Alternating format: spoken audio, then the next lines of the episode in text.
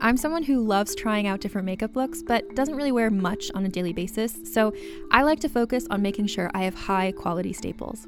And whether you like a fresh face, full glam, or somewhere in between, you've probably seen Thrive Causemetics Viral Tubing Mascara. I've certainly seen it everywhere, you know, the one in the turquoise tube? So that mascara, along with all of Thrive Causemetics' beauty products, are certified 100% vegan and cruelty-free, which I look for in makeup, and they've got excellent quality to match. And something I didn't know from all the mascara videos I've seen is that for every product sold, Thrive Causemetics donates either that same product, another product that is needed more, or a monetary donation. They've worked with over 500 nonprofits to help with a wide range of causes like supporting cancer survivors, people experiencing homelessness, education access, and so much more.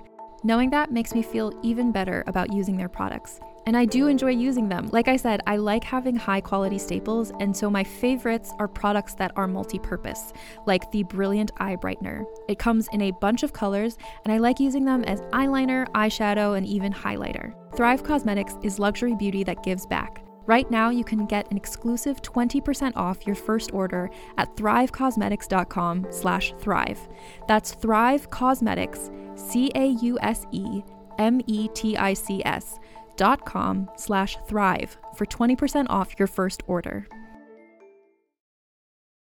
This episode is brought to you by Visit Williamsburg. In Williamsburg, Virginia, there's never too much of a good thing. Whether you're a foodie, a golfer, a history buff, a shopaholic, an outdoor enthusiast, or a thrill seeker, you'll find what you came for here and more. So ask yourself, what is it you want? Discover Williamsburg and plan your trip at visitwilliamsburg.com.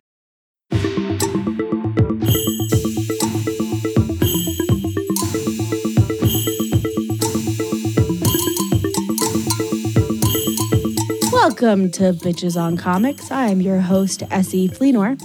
And I am your other host, Sarah Century, and we are here today with a very special guest. We want to talk to Craig from the I Want You to Watch This podcast. Welcome, Craig. Not only do we want to, we're going to. Oh, wow. Oh, geez. Oh, yeah. Craig's here? Yeah, totally. Oh. Poof, bam, there I am. Yay! The Nightcrawler of Bitches on Comics. It's everything we ever hoped for. Right. I mean, there's some discourse going on the timeline today about, which X-Man you would want to fuck. And, oh, I'm sorry, can I say fuck on here? Oh, yeah. Now that I've said it twice already. Please. Fuck. Yeah, we actually are offended if you don't. So we've kicked like 3 people off the pod for not saying fuck. Out of here. Like, you know what, motherfucker, you're gone. We have explicit warning, so if we're not earning that, like, what are we doing? Yeah, you got to shove it in there. You got to shove it in there. You do. Which is, speaking again, what we were talking about. Yeah, with the X-Men. And my obvious choice was Nightcrawler because, like, mm-hmm. I want to see what that tail do. Like, I know. Okay, I read that tweet today, and I did not remember it was yours, but I remember just cackling. Well, no, so Clarkeesha was the one that brought up the tail specifically. Oh. Clarkeesha Kent at I Write All Day on Twitter. I initially was just like, yes, I've always loved the Blue Boys. Like, I've always had like the Beasts, the Nightcrawlers, the grayish, bluish, purplish Goliath from Gargoyles. If anyone has watched that, not to mention voiced by Keith David, which like.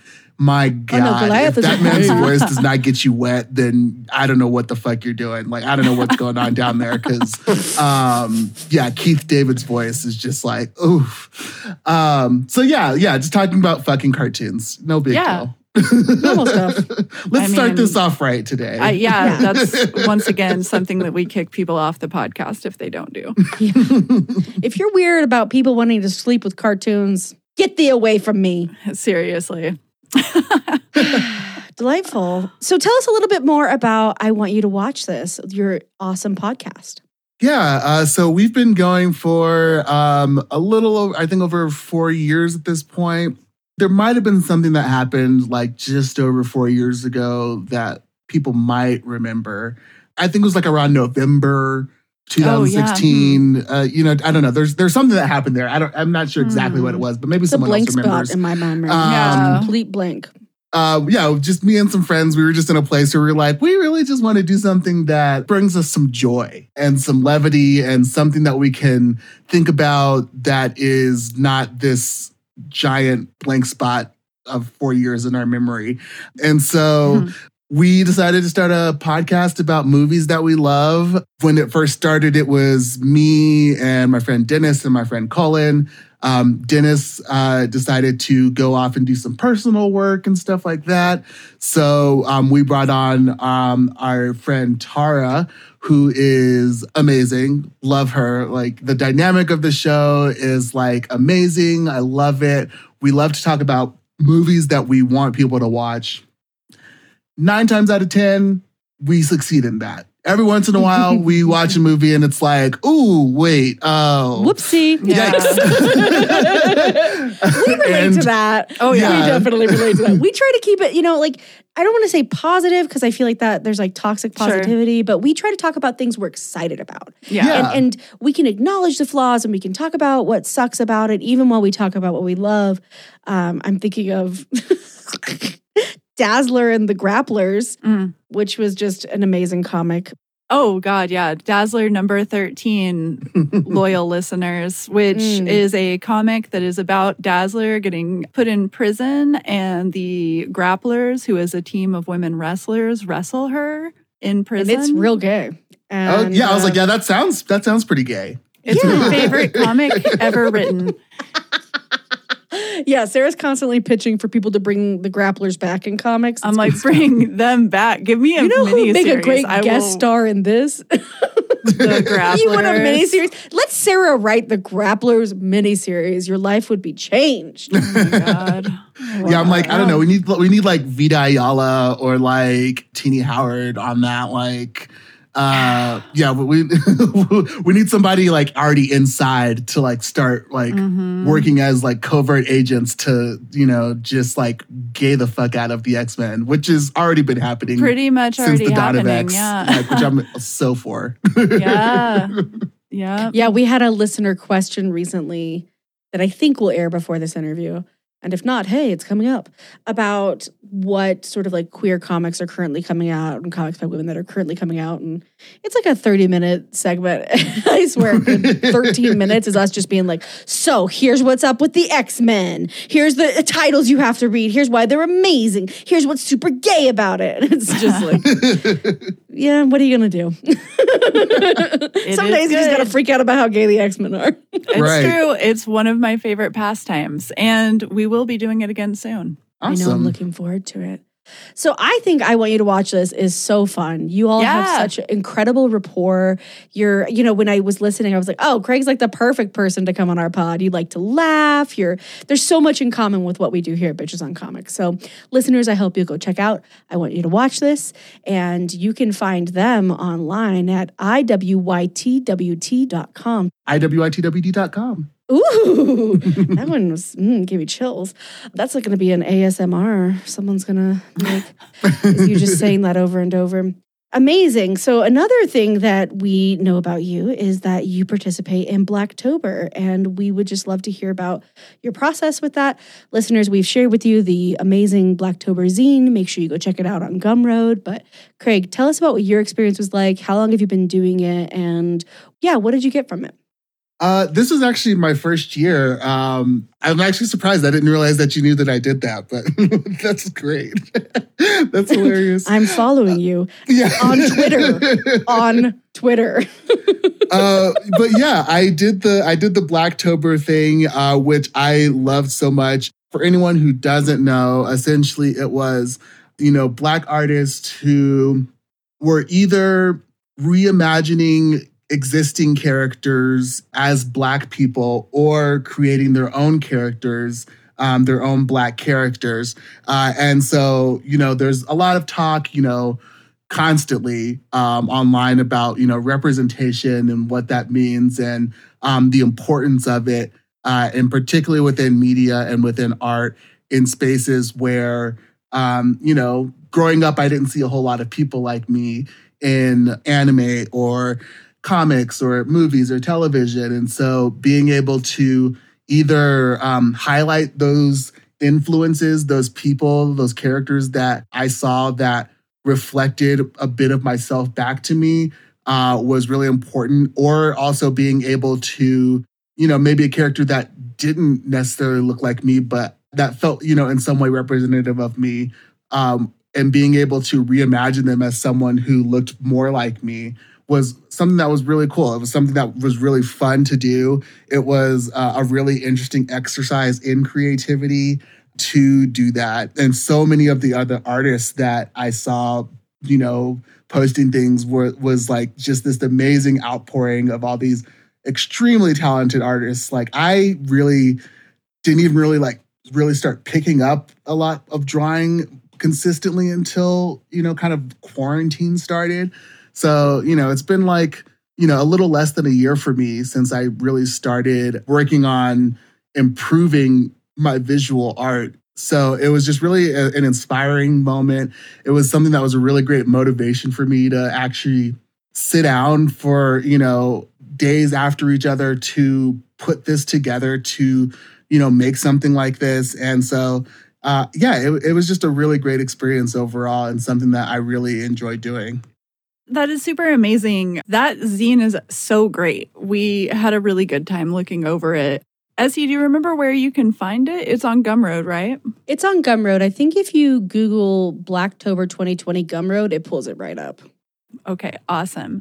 Yeah, I believe that it's available for very small donations. I think also they have a free option if you need it, but kicking them some cash is cool too. So worth a couple of bucks. Yeah. Or much more if you have it. I think that Blacktober always feels like this explosion of joy and creativity. And I really like it. I feel very grateful to be on Twitter and get to just be like, what? Right. Amazing. Yeah. It's just me going, amazing, over and over again. Like I'm, you know, the one with the weird hair from Back to the Future. Amazing. Right.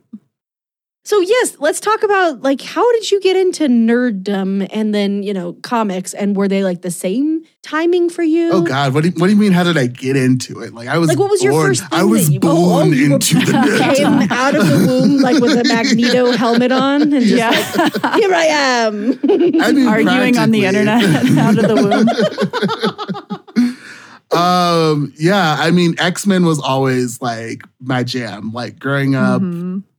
You know, the animated cartoon was always on, you know, Saturday mornings.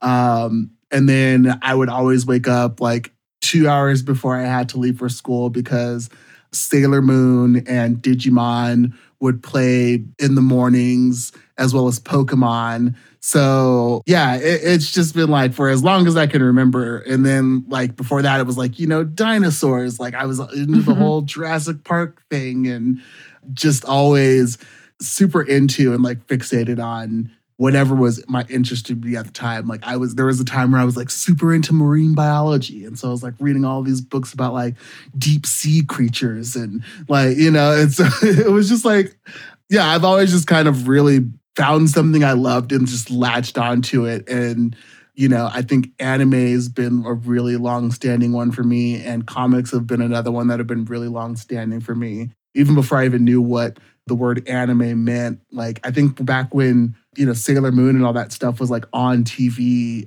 I don't even think we really knew that it was called anime. It was just like what was on, and that was like really cool to watch. You know, it was like another cartoon that was on TV, but when you're, you know, 7 and 8 years old, you don't really like know exactly like, oh yeah, like this is anime. Well, that was also like before the internet was like right, really ubiquitous, you know, so couldn't like read the Wikipedia entry at the time. Yeah. I remember watching Sailor Moon a bunch as a kid whenever it was on Cartoon Network, so it would be alongside like Dexter's Laboratory and stuff like that. Sailor Moon, gateway drug. Right. And then the Toonami era of like, you know, Dragon Ball Z, Cowboy Bebop. I think like Big O was another one. Just all of these different things that were just like, just always there. And like, I never really like knew the full storylines behind them because it was always like random episodes in random order across like different channels. Like, you know, like, because like, you know, I didn't have cable for a lot of the time growing up. And so Sailor Moon and Digimon would be on these like really weird channels again at like 5:30 in the morning. And so I would just be up like watching these random episodes. And like, I don't think they ever really were playing in order. I was just like, this just looks so cool. That's kind of what it's like to be an X-Men fan too, huh? It's right. Just, you just pick up an issue and you're just like, no idea. But I love this guy with the glowing red eyes. And I do really enjoy the person who can turn to diamond, and then like you just little kind of, Mr. Slashy, as I thought of Wolverine. Yeah. Little Mr. Claws, man. Angry Claws. Little Mr. Angry Claws. Like, I remember my first full like storyline of X-Men that I ever read was Age of Apocalypse. Same. Like, oh my God. What's up? Like that my friend mine. Had like every issue, single issue, like the single issues of it, and let me borrow them for like 2 years, and I would just like read them over and over again. And so that was like the one like full ass storyline that I had of X-Men growing up. Completely out of continuity. And also it is the most glam universe, right? So like everybody has cool eye makeup and like right. And we got Blink out of that, which like oh my God, I love her. Like what a badass. And I don't know if you've read Saladin Ahmed's Exiles series. Definitely. Which I just love that we got like more of Blink. Again, we got her as this kind of like West Indian woman, as opposed to, they kind of had her like as this like nebulous, like no one like really had, she didn't really have a background because she was from this like alternative universe. Skin too. And she has pink skin, and so it was really cool to get like more of a background of like who this character is and where they come from. So it was I agree. That is a really good series. Oh my God. And Age of Apocalypse is like the most wild thing to step into the X-Men on, for sure. I remember doing the same though. I think I like read like one issue of Generation X, and then I picked up Age of Apocalypse and was just like, I have no idea like what is happening. And you just think that's the regular universe, right? Like that was how I felt. And then like whenever it comes back out of it, I was just like, what? Everybody died? Like back then you like really didn't have like the internet, right? So you're just like, everything I'm reading is just like total face value. Like I don't totally know what's going on. So I mean, that sounds like you and I have a lot in common. And I know Essie as well, because we're used to walking into these, sci-fi and fantasy kind of franchises just being like, all right, what? You need like a roadmap to get out of there. But there is no roadmap. It's just called buying more comics. So. Yeah. Good luck. Sorry. Like, I know you were wanting to find out what happens at the end. There is no end. It just keeps going. Goodbye. No. You have part 1, 3, and 5, but you don't have part 6 and you don't have part 4. So good luck. And part 7 never got published because it got canceled. Suddenly. Yeah. I really do feel for people who have a hard time getting into comics, because I get it. It's not an easy industry. But I do think one of the things comics teaches you to do that I think is a very valuable skill is to roll with the punches. You don't have to know everyone's name. You don't need to know why they're mad at each other, but you can tell they're mad. And you just keep rolling until one day someone gives you 6 pages of backstory. And then you're like, oh, damn, that's what happened. Yeah. Whenever you find out that Wolverine isn't just mad at like one or two people, but he's mad at all of the people. And you're just like, oh, it doesn't matter what this guy's saying to Wolverine. He's just going to be mad about it. It's fine. Yeah, I was into the animated series of X-Men, and then also Batman TAS. And I don't know which I saw first.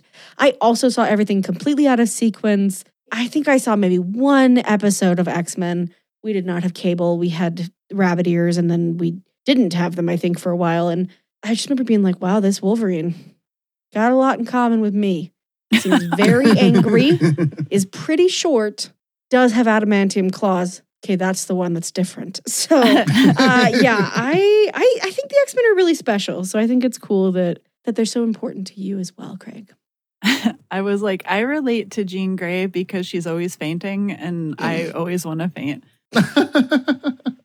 I mean, comics and powerful women in general have a rocky history. I'm so tired. I'm just going to take a nap on the ground, okay? Which, I don't know, are either of you watching WandaVision right now? Yes. I mean, as of when we're recording, like the finale hasn't happened yet, but like, oh my God, I can't wait. I can't wait. Yeah. I'm just really happy to know that Monica is going to be in Captain Marvel too. I know. I just don't have to worry about her fate. You know, I'm like, no matter what terrible thing happens at the conclusion of this episode or this season, she's going to be in that movie and I'm going to get to dream about that. Oh, God, that just reminded me. They would have to work so hard to, in any way, like, kill her character or endanger her character within the current, like, framework of the MCU. And then I remembered Darwin. Oh, God, yeah. Yep. Yeah. Which, like, your power can literally be, hey, you can't kill me. And then some fucking white douchebag writer can just come along and be like, no, we're going to do that anyway. Surprise. He's the one who dies. He's actually the one. So let me run this by everybody. So we're just going to kill this guy. Does anybody see a problem with that? And his power is like literally to be unkillable. Like, okay. All right. Yep. I mean, send the pitch over. It sounds good to me. That'll really raise the stakes for the white characters. Yeah. You know? I feel like it will. I feel like it will. This is all sarcasm. I don't see that happening with Monica. No, fuck. It would be so ridiculously hard for them to justify in any way. And everybody loves her so much. Like, everybody has nothing but good wishes for this character. As well they should. And she's, like, kind of the best part of the whole show. And literally just, like, one of the most powerful characters in the MCU currently. Yeah, I love her.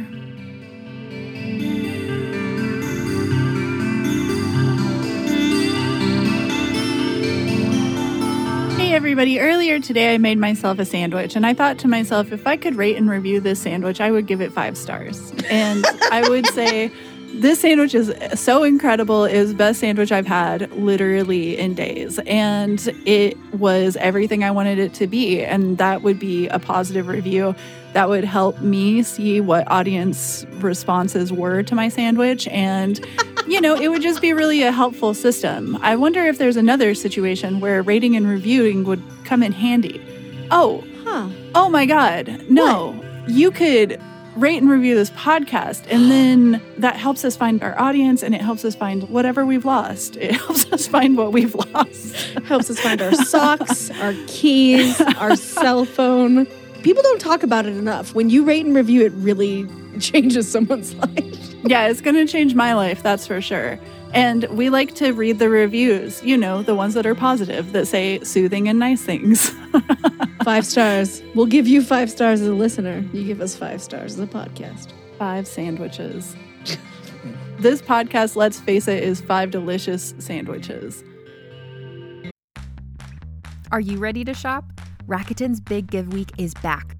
Get 15% back at hundreds of stores, and it's all happening this week, May 6th to May 13th. It's the perfect time to shop for everything on your list for spring and summer, like clothing, outdoor gear, and travel. I know I'm using this week to stock up on some warmer weather essentials at Ray-Ban and Ulta, and I love that Rakuten even helps me save on travel at sites like Hotels.com. Rakuten really is the best way to shop, and you can save even more by stacking cash back on top of deals.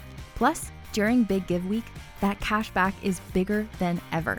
With Rakuten, membership is free, and when you sign up and shop today, you get an extra 10% cashback boost. That's an extra 10% cashback on top of the 15% cashback. You won't see higher cashback rates than these.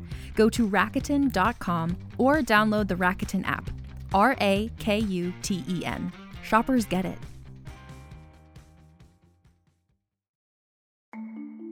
As a podcast network, our first priority has always been audio and the stories we're able to share with you.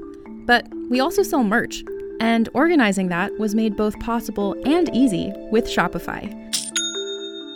Shopify is the global commerce platform that helps you sell and grow at every stage of your business, from the launch your online shop stage all the way to the did we just hit a million orders stage. Whether you're selling scented soap or offering outdoor outfits, Shopify helps you sell everywhere. They have an all-in-one e-commerce platform and in-person POS system, so wherever and whatever you're selling, Shopify's got you covered.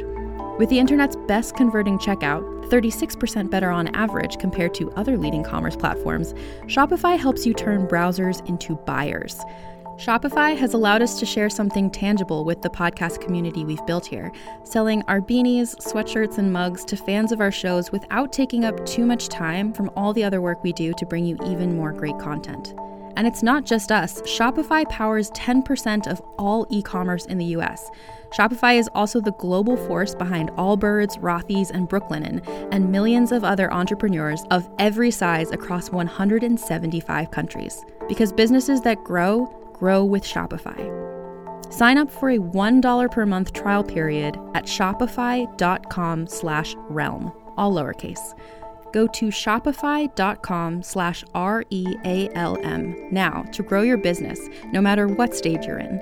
Shopify.com/realm.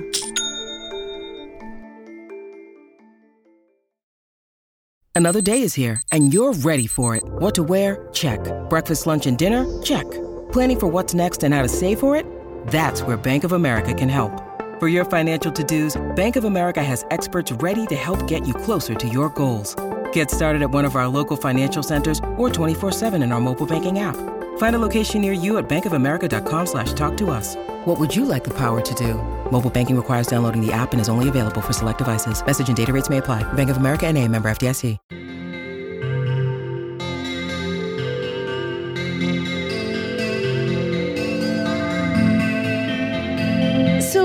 You know, Craig, you have selected an amazing series of comics and TV shows for us to discuss today. Mm-hmm. So we're going to talk about Far Sector, which is the N.K. Jemisin Green Lantern. Abbott, written by Saladin Ahmed. Lovecraft Country, from HBO, based on the novel by Matt Ruff, I believe. And Watchmen, also on HBO, a TV show, based on the Alan Moore comics. Yes. I just wanted to say what we were talking about, but I don't even know correct. Where to start. I'm like... I have varying feelings. I mean, like Watchmen, I think, is probably like the best single season of television I've ever seen in my life. That is just like my personal opinion. That is how I feel about it. No one else is required to feel that way about it. But for me, it is perfect and I love it. It just gave me everything that I wanted out of the story that it was telling me. Mm. I don't feel quite the same way about Lovecraft Country, but I did enjoy it. And it's interesting. So I rewatched both of them and, you know, reread all of the first series of Abbott. There's a new one that's currently out. That's Abbott right. 1973, which I haven't had a chance to read yet. But and then so good. I have it's it on Comixology, right? Haven't yes. Yet. And then Far Sector has not ended yet. There's two more right. issues before the end of the. I think it's a limited series from DC. So, so yeah, it's not completely finished yet. But like going through all of it, I was like, oh my God, so many parallels. As I was like watching and then like reading and then. So I started watching one episode of Watchmen, then I watched one episode of Lovecraft Country, then I read the first issue of Abbott, then I like went back through and was like watching Watchmen and Lovecraft Country alternatively, and then like interspersing Abbott, and then I just like finished all of that and then read all of Far Sector at the end. So, but I just love like how much like these stories fit with each other. So like Lovecraft Country and Abbott fit together actually like really well as these stories that take place within one or two decades of each other. So Abbott takes place in like 1972 and Lovecraft Country is like the early 60s, late 50s-ish type of era. And they both heavily deal with like magic and especially like dark magic being used in particular against Black people and reclaiming that magic to use against the people that are oppressing the Black people with that magic. So it was just like seeing that. And because when I first started watching Lovecraft Country, I was like, immediately, I was like, I need to reread Abbott. And so this was just my excuse to do both of those things again. So thank you for that. That's what we're here for. Yeah. Well, excuses to revisit things you love.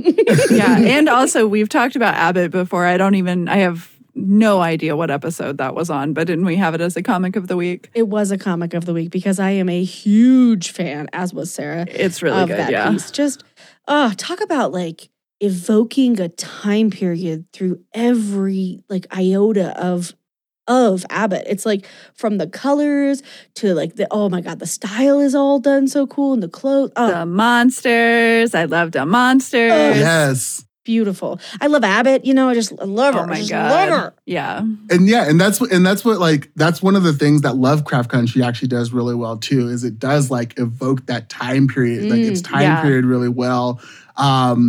You know, whereas Watchmen is more of it's a modern story. It takes place in the it was released in 2019, and the story is taking place in an alternate reality, but in 2019. And with flashbacks to, again, a similar time as Lovecraft Country because it has flashbacks to the Tulsa Massacre, which is also, a storyline within Lovecraft Country.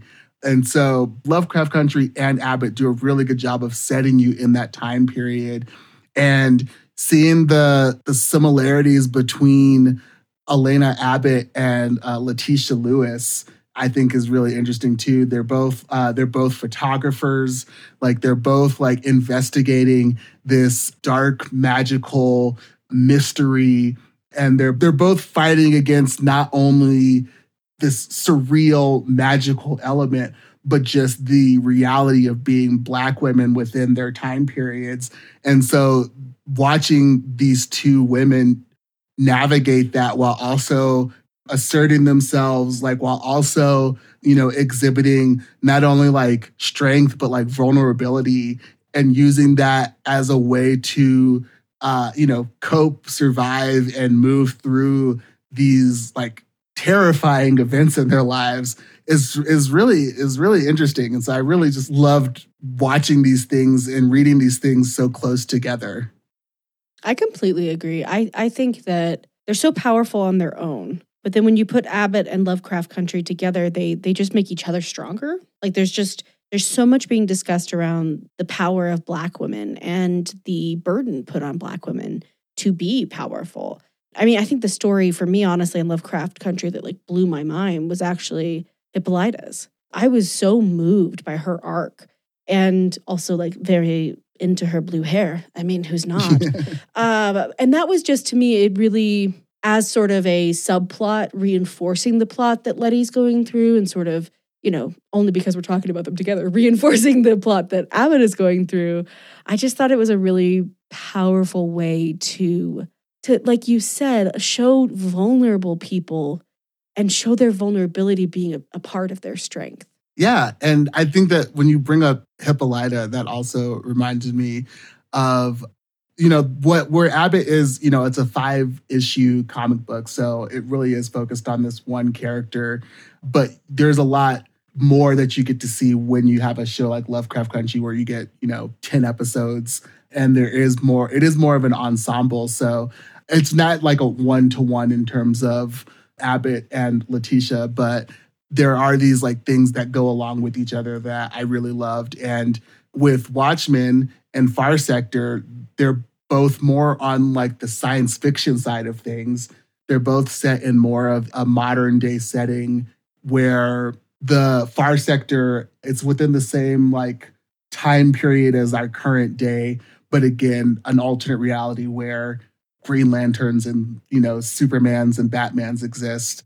Mm-hmm. And we have someone who, both Sojourner Mulane, Joe Mulane in Far Sector, and Angela Abar have gone from, Joe went from the military to the police force to a Green Lantern.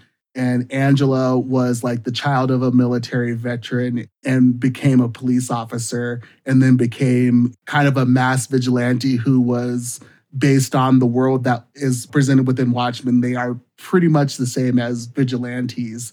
They kind of work extrajudicially. And so that was another one where it's like, oh, this is really another set of parallels that I didn't realize until reading and watching these things together and seeing how, yeah, these characters line up again too. So I was just like really like laughing like every other time I was like read something. I was like, oh, I just like that's like something that just happened in Watchmen. Like we have these different things of like, you know, seeing people in power who are willing to essentially like burn it all down rather than in any way cede their power to like people that they consider to be inferior. That's something that happens throughout all of these stories. We see, you know, with the 7th Cavalry, like, you know, trying to kill Dr. Manhattan in order to claim the power of a god. In Lovecraft Country with, you know, the Braithwaites and Christina, who are willing to sacrifice whatever is necessary in order to achieve like immortality or, you know, the gate to the Garden of Eden. In Abbott with, what's his name, Bellcamp, who's like this wizard guy who is trying to bring about this quote unquote age of heroes in, you know, Greek mythology. And, that's what I was going to say before about Abbott and Hippolyta is this theme of tradition that runs through both of these stories, and how Abbott has like this routine. She's very structured in her life. And over the course of the book, that routine is broken by her losing her job, by her being faced with this dark magic.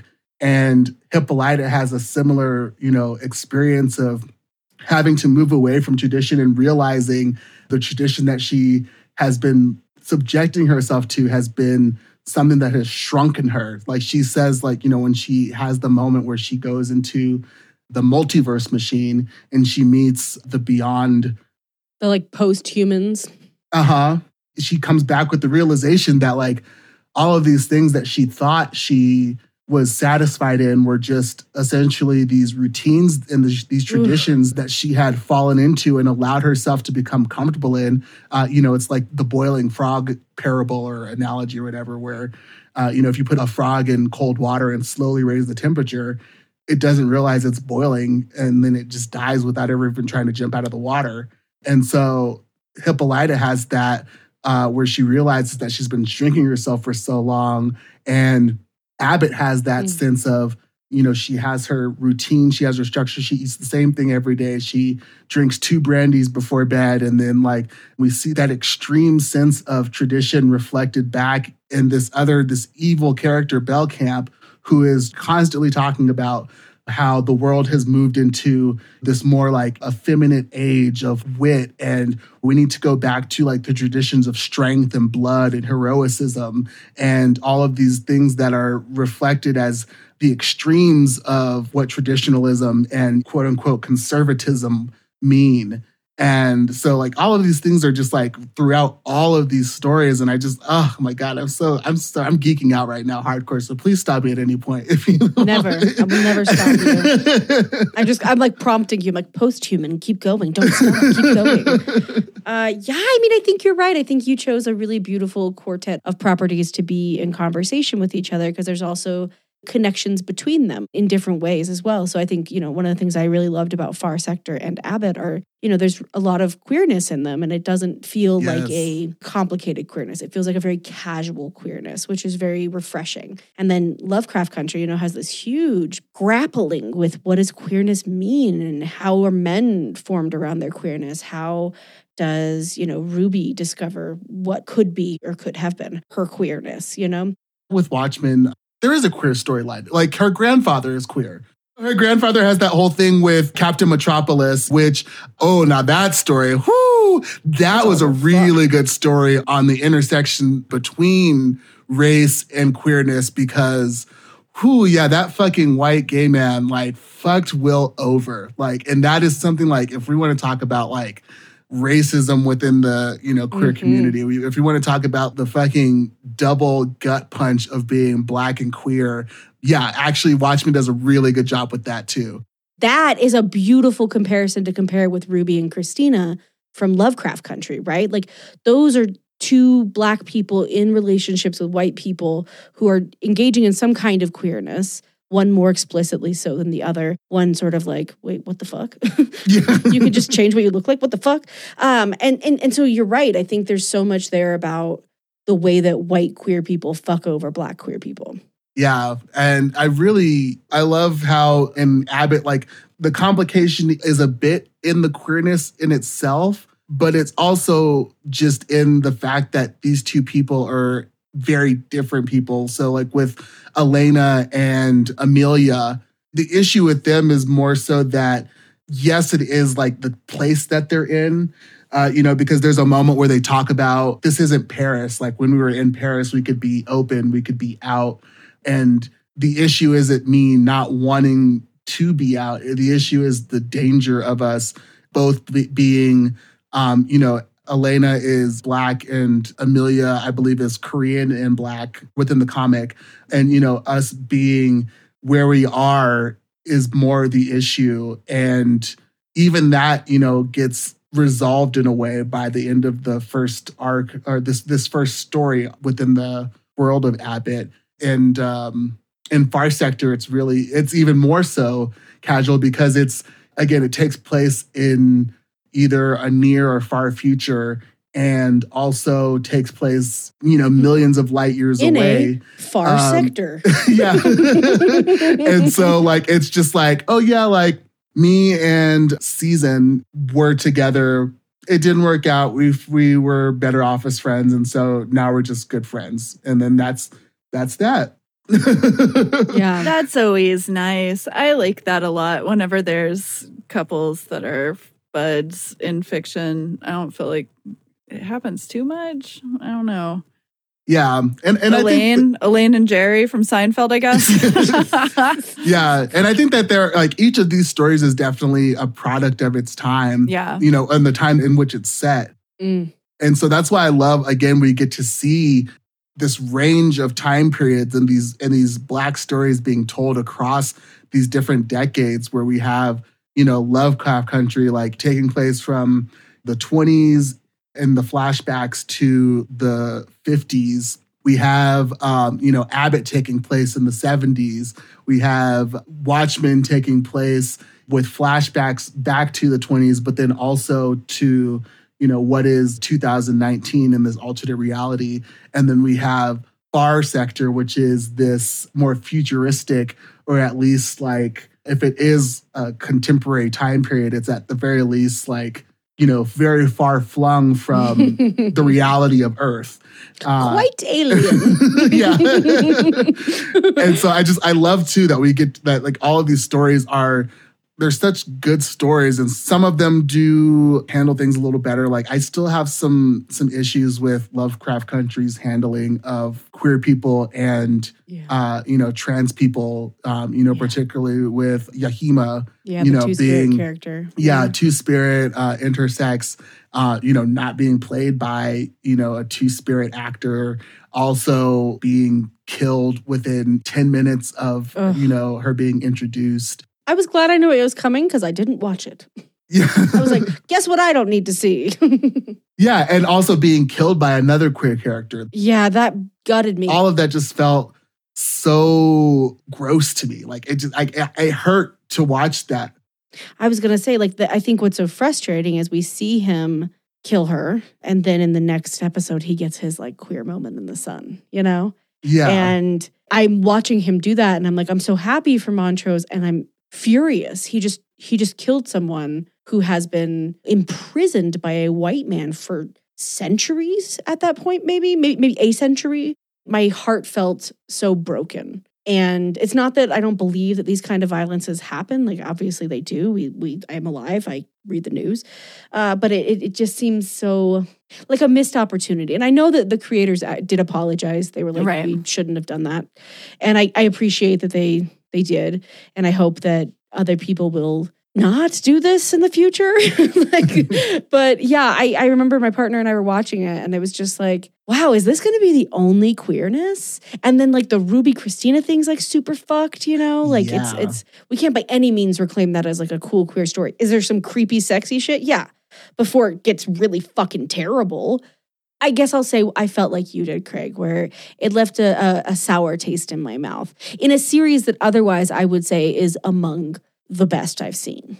Yeah, that really was just one of the things that it really just like was a gut punch because, yeah, there was Yahima and then there was Montrose and then there was Ruby. And it just felt like the times that the show decided to, you know, engage with the fantasy of it all versus when it decided to be like, you know, quote unquote, like realistic to the times. Yes. It just felt like it was always particularly harsher when it came to queer characters. Well said. And I just didn't enjoy that. That was something that I just kept noticing time and time again, and it just kept rubbing against me the wrong way. Yeah. And I really, really struggled. I mean, at every point, but like I said, I skipped watching Yahima die because I was like, I just don't need to see this.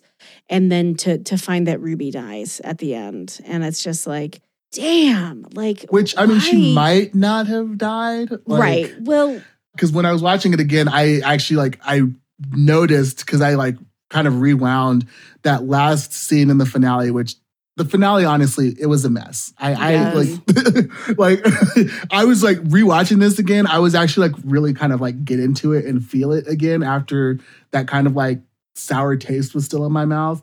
But then when it hit the finale, it just felt so, the finale just feels really rushed.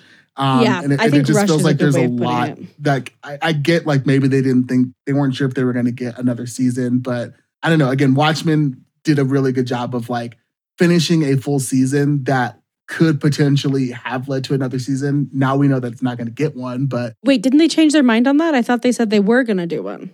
Oh, did they change again? Well, because I heard that Lindelof said that he wasn't going to be involved with it. And so, honestly, I don't know if I would want another season if he's not involved with it because the execution of it was done so well. I'm not sure... Okay, it says unlikely. I think before the pandemic had happened, they were so happy with the success that they were going to push forward with the second season without Lindelof. But I'm thinking that the pandemic killed that momentum, which I agree with you, I'm fine with. I want it to stop where it is. I think you might be correct that it is one of the finest seasons of television. I think one of the problematic things is that Alan Moore, for all of his many, many flaws, created the Watchmen universe and said, like, he didn't want there to be any sequels or remakes. So I think there's some people who feel, like, conflicted about, like, a creator's property being out of their hands. But we live in the universe we live in. And for the universe we live in, Watchmen is pretty fucking amazing. Regina King, my God. Yeah. And I'm like, if Zack Snyder can, you know, get a shot at it,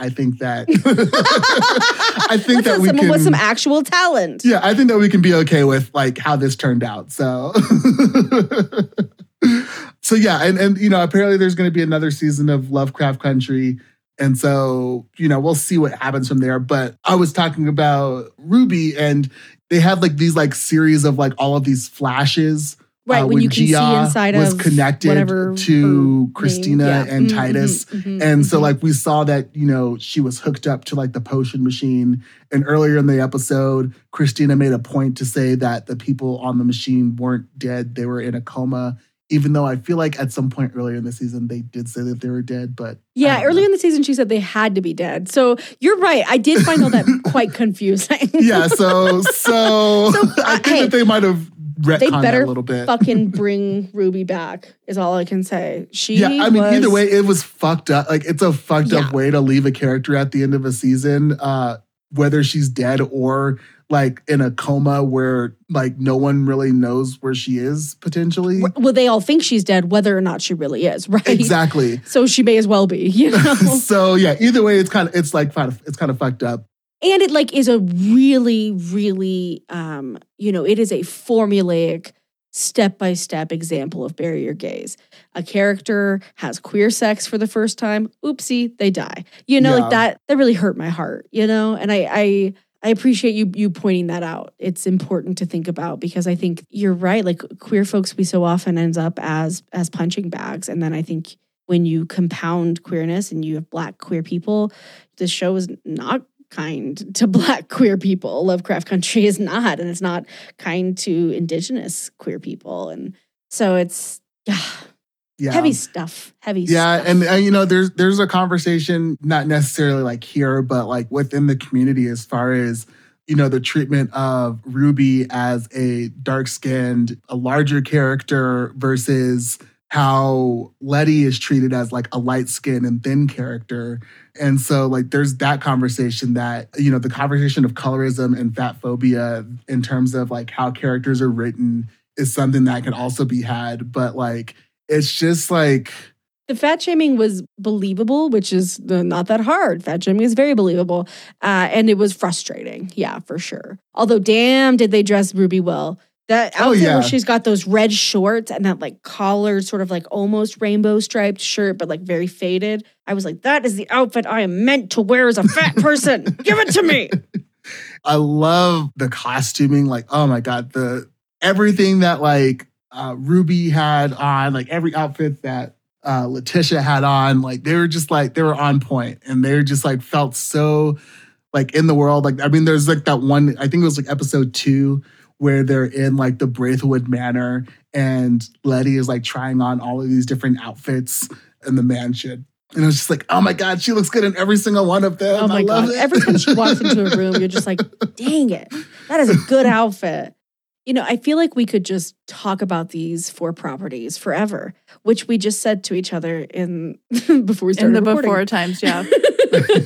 Which they're so rich, right? There's so much we could have talked about Far Sector just this whole episode. We could have talked about Abbott this whole episode. We have talked about Abbott in other episodes. We could have talked about Lovecraft Country. We could have talked about Watchmen. There's so much beautiful richness here, and thank you for the opportunity, Craig. It's so beautiful to have you on talking about, you know, gender and sexuality and blackness and queerness. And, you know, I like when our episodes kind of raise more questions than they do answers. And I feel like this was a really nice one that raised a lot of like, and I'll be thinking about this for a long time. You know? So I'm really grateful for it. But I'm curious, like, do you have any concluding thoughts about, you know, either the connections between them or what you hope our listeners will go do when they're done listening to us? Yeah, I mean, honestly, I would just say, you know, seek out more from these creators, you know, particularly...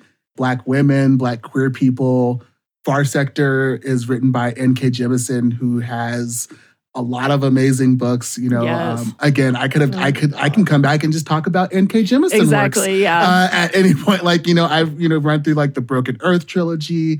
You know, so my secret dream is to have her on the pod, and if it happens, Craig, I'll hit you up. Oh my God! Like I got to interview her once. But I'm like glitching out right now. Like she's so amazing on the phone, like on like recordings. She's so kind. She like took time to interview with me when I was just like a baby freelancer. I did not know what the fuck I was doing. It was the worst interview. I felt like such an asshole. But she was just like, "I'll hold your hand," like you fucking fool. But she was super nice. And unfortunately, the interview never ran. But I still have all the everything she said to me that was nice. She was like, one day you'll win a book award. And I was like, I'm going to remember this till the moment I die, N.K. Jemisin. So yes, like, if you want to talk about her more, I am here for it. Like, no, like, if you want to get, if you get me and her on the same mic, like, dear God, like her, you know, Vida Ayala, like I could talk about like their works, like so much, like, oh my God. Let's see. Yeah. Read these people, find their work. Like seek it out, like these are stories like, and this is the things like, starting in, it was like 2018 or 2019. I was just like, you know, I'd been, you know, I think it was like coming right off of the whole Game of Thrones thing, like the whole Game of Thrones finale. And I was just like, okay, I'm done with, you know, white dude fantasy. Other than like Brandon Sanderson, I just have such a soft spot for the Stormlight Archives. Then I will reserve the comment I was gonna make. Oh no, say it, please. Let's oh no, I was gonna say like that's the realization I had. I started with Sanderson in fantasy as well, and then I tried to come back to it after having read N.K. Jemisin, after reading Rebecca Roan Horse, after reading Cameron Hurley, and I was just like. I don't think I like it. This used to do something for me. It doesn't anymore. So even today I was, tweeting with someone about Patrick Rothfuss, and I really loved Name of the Wind, which is pretty fantastic fantasy, especially for modernly written. If it ever gets finished, but you know. Yeah, it's never going to get finished. No fucking way. He's making comics now. He's just like, fuck it. But even that, I'm like, oh, I'm glad I read it before I read this other stuff that I now like, I don't know. I'm reading, I've been in the middle of The City We Became for forever because I also read for work. So I just don't have a lot of time for reading for fun. But it's just like, damn, N.K. Jemisin, damn. Like, you know how to tell a story that makes me just cry and cry and then cry some more. And it's like I'm sad and I'm happy and I'm inspired and I'm impressed and I'm all those things at once. So anyways, that was my little N.K. Jemisin rant. Well, no, because so the thing about it, and the reason why I do have a soft spot for Sanderson is because it's not this super elaborately written or high prose, in terms of the writing, but the man can write fucking action. And I get a thrill reading through a lot of his action sequences, which is why I still have such a soft spot for that. It's like that. Yeah, he has some killer endings. Yeah, because I'm twists that you're like, fuck, god damn it, fucking. I will spend the rest of my life trying to pull off that Mistborn twist at the end. I will spend the rest of my life trying to figure out how to do that. I'm always like, how am I going to work out a twist that feels like it was always meant to be there, but shocks the fuck out of you? How am I going to do that? And I love that. In some weird way, it feeds that anime nerd in me that's really into I love a good fight scene in an anime, and that's the energy that I get from a lot of Sanderson's action writing, action scenes that he writes.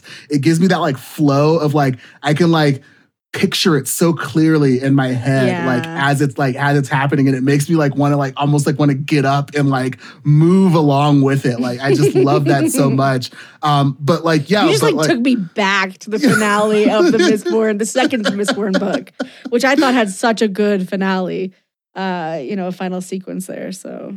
Okay, fine, Sanderson, fine. That's why I have a soft spot for Sanderson. But other than that, I've been reading N.K. Jemisin. I went and read so much Octavia Butler, and then even I just like fantasy where people fuck, man. I just like it when they fuck. And Brandon Sanderson is not giving me the fucking I need, not personally, because I don't need that from Brandon Sanderson. I mean, in my books.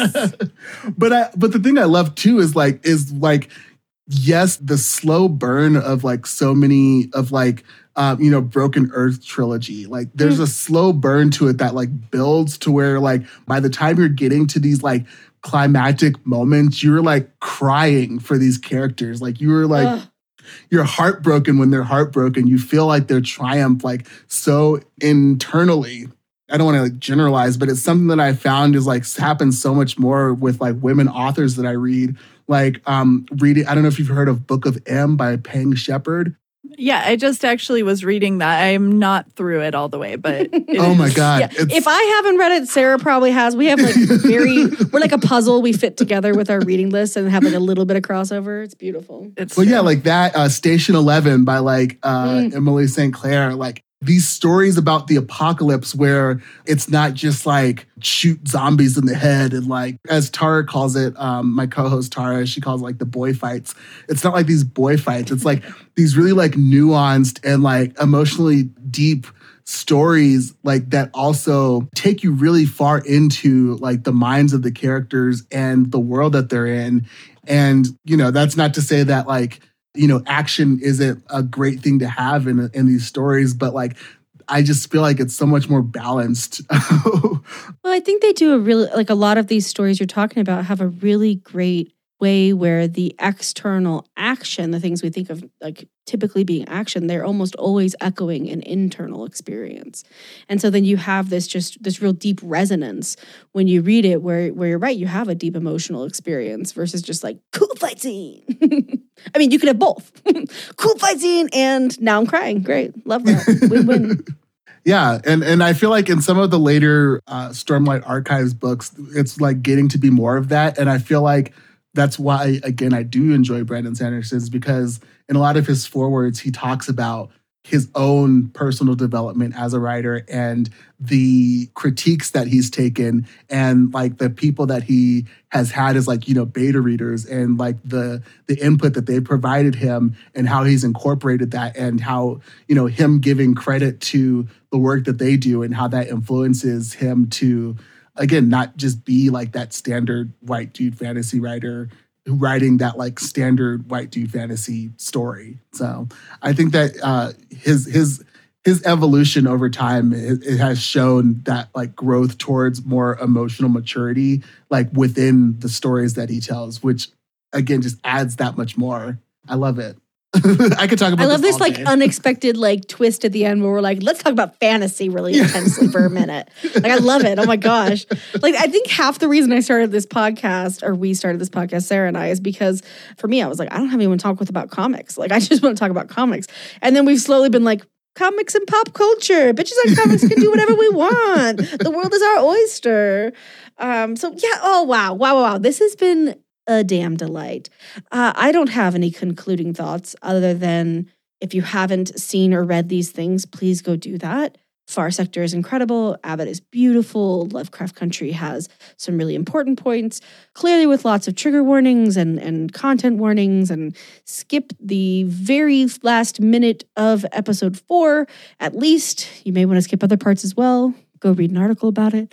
And, you know, Watchmen, again, a spectacular season of TV. And we're 90% sure not going to get a season 2. So you get to kind of just enjoy it and not have to enjoy it for the rest of your life. You can just be like, oh, that season was great. Gotta love that. I was just going to agree that I love it when series end. I think that that's good for all of us. More limited series. Yep, I gotta say, I do love a Oh, sorry, I was gonna go back into how I wanted a Grappler series. All right, I do like a series. You know, maybe it could be about lady wrestlers. I don't know, but lady wrestlers and magic.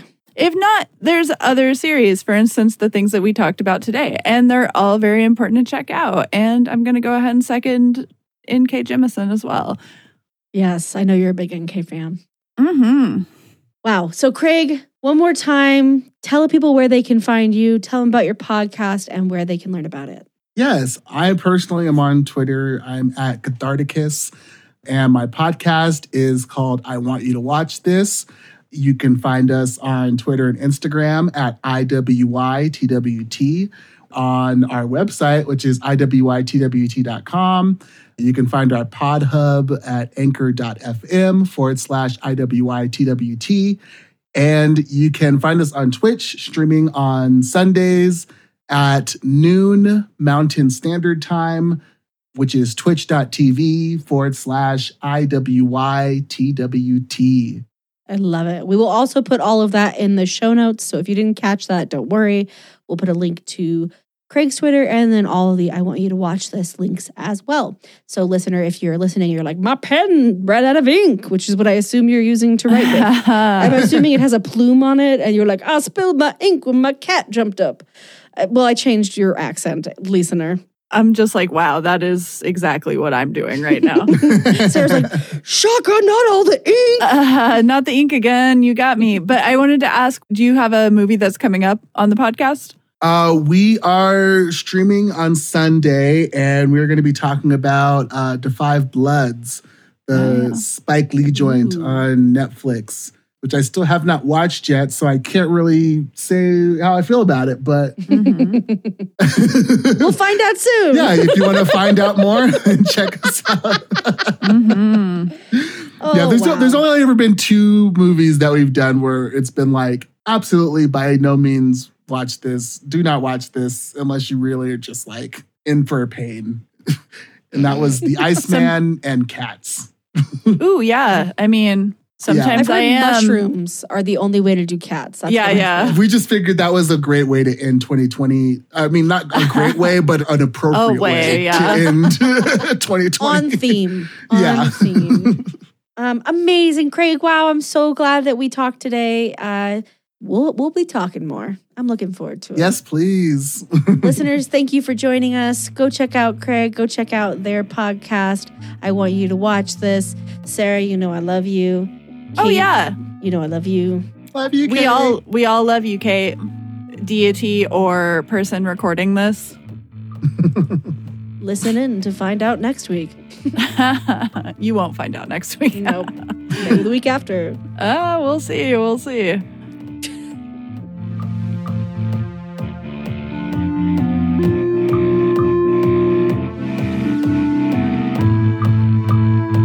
We're a podcast that is all about making comic books more accessible to LGBTQ folks and women. So if you have a question about anything related to comics, comic adaptations, pop culture in general, conventions, cosplay, you name it, that's what we're here for. You can send us your questions at bitchesoncomics@gmail.com. Unfortunately, Gmail does not like the word bitch. They're pretty judgy about it. So we can't have it spelled out. It is b.tchesoncomics@gmail.com. And yeah, remember, there's no I'm bitch. If you'd like to support the podcast, you can do so by rating and reviewing us on iTunes, Spotify, or Stitcher, or wherever you listen to podcasts. I'm Sarah Century, and you can find me at www.sarahcentury.com and Twitter and Instagram. Still Sarah Century on those. I'm S.E. Fleenor. You can learn more about me at SEFleenor.com.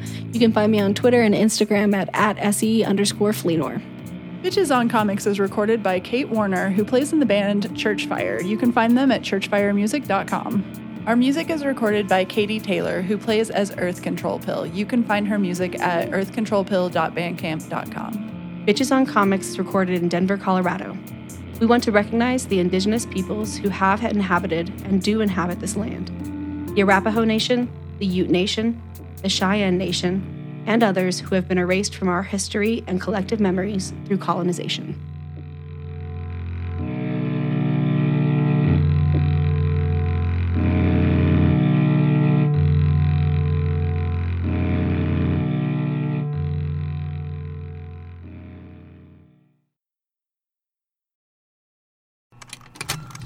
Contained herein are the heresies of Radolf Buntwine, erstwhile monk-turned-traveling medical investigator.